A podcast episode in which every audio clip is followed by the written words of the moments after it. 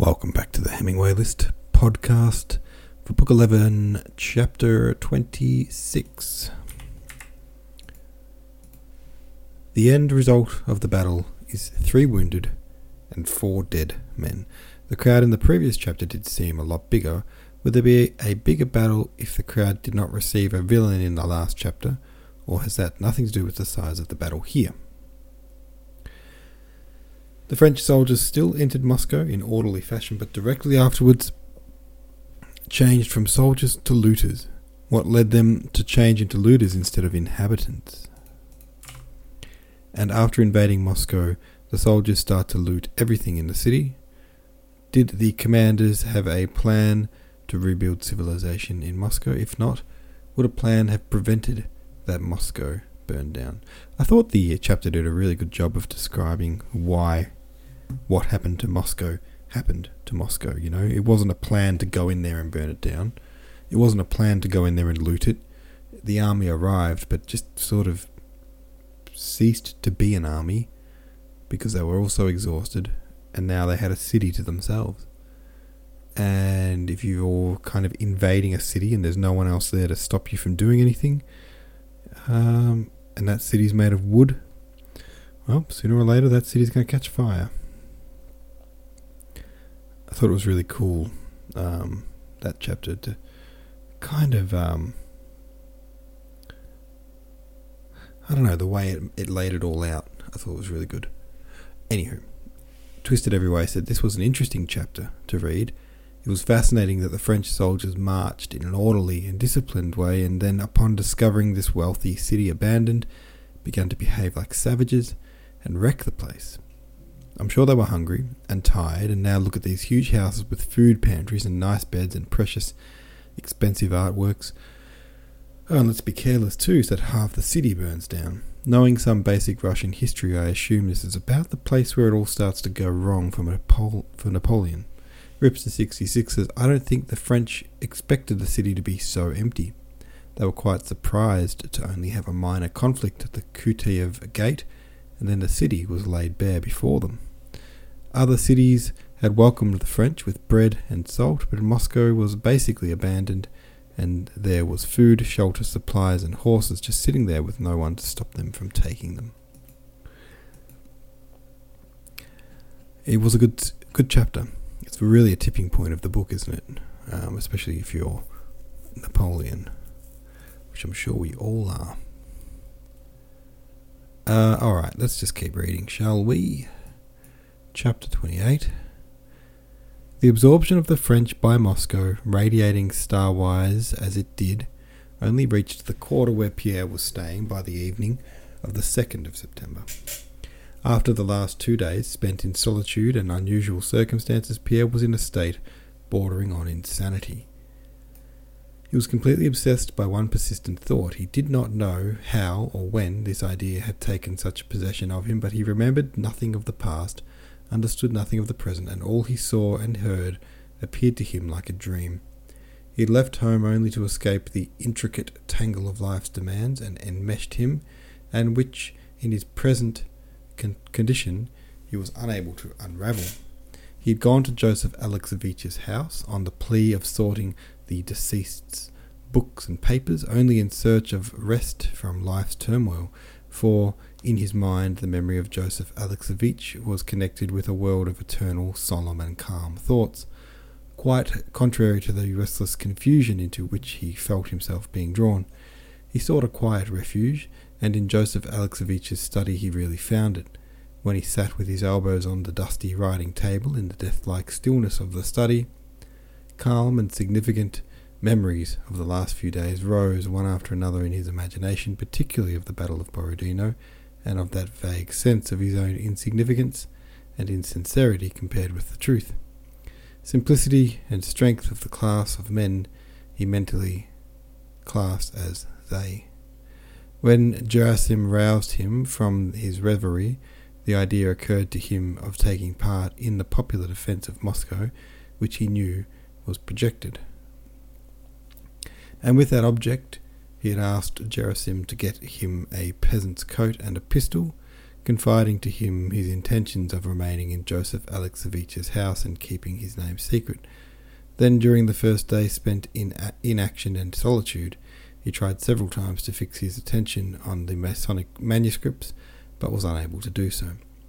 The idea that had previously occurred to him of the cabalistic significance of his name in connection with Bonaparte's more than once vaguely presented itself, but the idea that he, L'russe Bezukhov, was destined to set a limit to the power of the beast was as yet only one of the fancies that often passed through his mind and left no trace behind.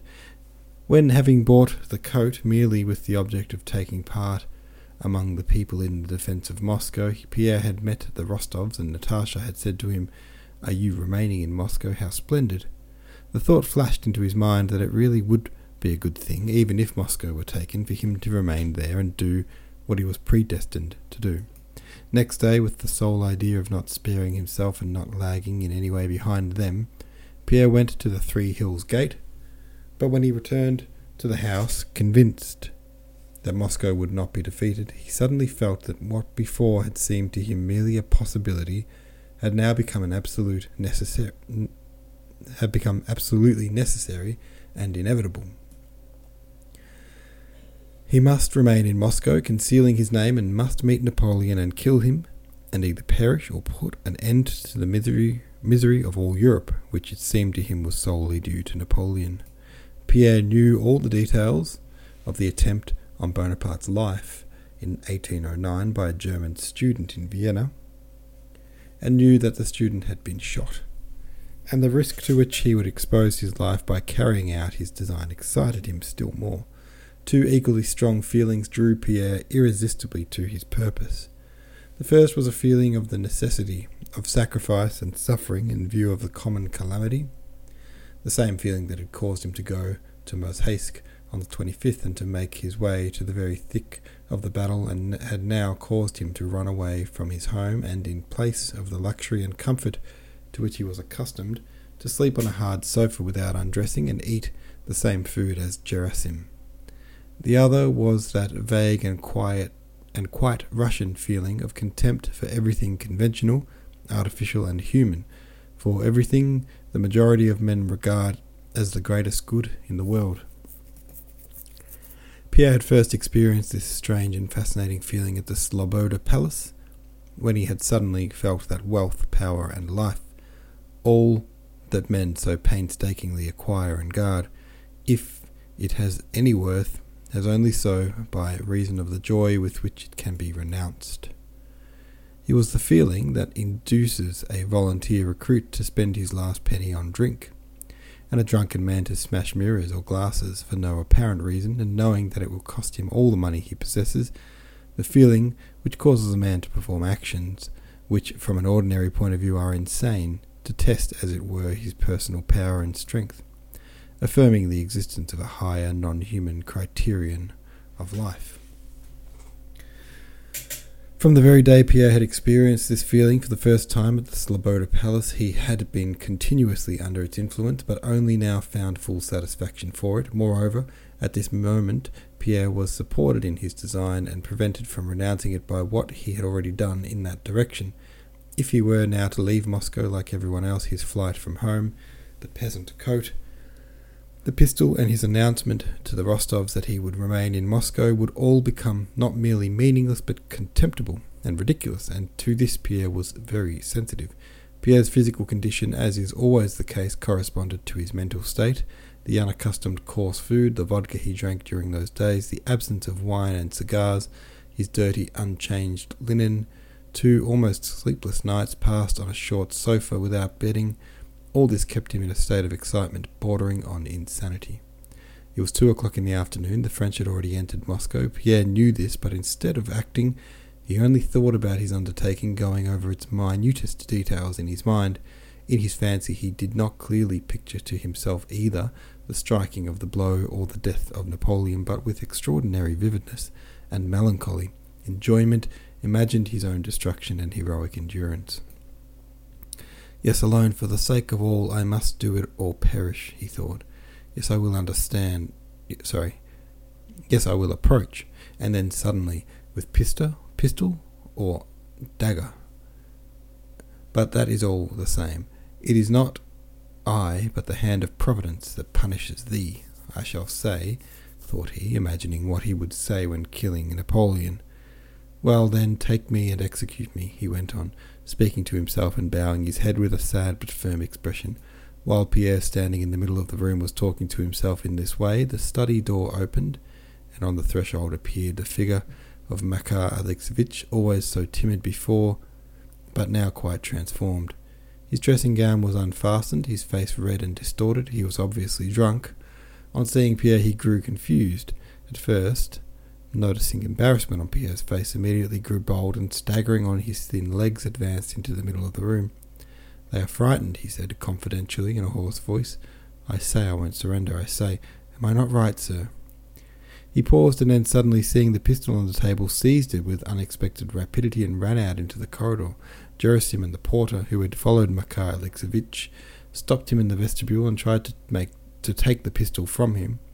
Pierre, coming out of the corridor, looked with pity and repulsion at the half crazy old man. Makar Alexeyevich, frowning with exertion, held on to the pistol and screamed hoarsely, evidently with some heroic fancy in his head. To arms, board them! No, you shan't get in, he yelled. That will do, please, that will do. Have the goodness, please, sir, to let go. Please, sir, pleaded Gerasim, trying carefully to steer Makar Alexeyevich by the elbow, elbows back to the door. Who are you, Bonaparte? Shouted Makar Alexeyevich. That's not right, sir. Come to your room, please, and rest. Allow me to have the pistol. Be off, thou base slave. Touch me not. See this? shouted Makar Alexeyevich, brandishing the pistol. Board them. Catch hold, whispered Gerasim to the porter. They seized Makar Alexeyevich by the arms and dragged him to the door. The vestibule was filled with the discordant sounds of a struggle and of, of a tipsy, hoarse voice. Suddenly, a fresh sound, a piercing feminine scream, reverberated from the porch, and the cook came running into the vestibule. It's them, gracious heavens! Oh, Lord, four of them, horsemen! she cried. Gerasim and the porter let Makar Alexeyevich go, and in the, in the now silent corridor, the sound of several hands knocking at the front door could be heard. Oh dear, the French are coming to Pierre's door. Not awesome. That's not awesome for Pierre. Alright, have your say about the chapter, and I'll see you tomorrow.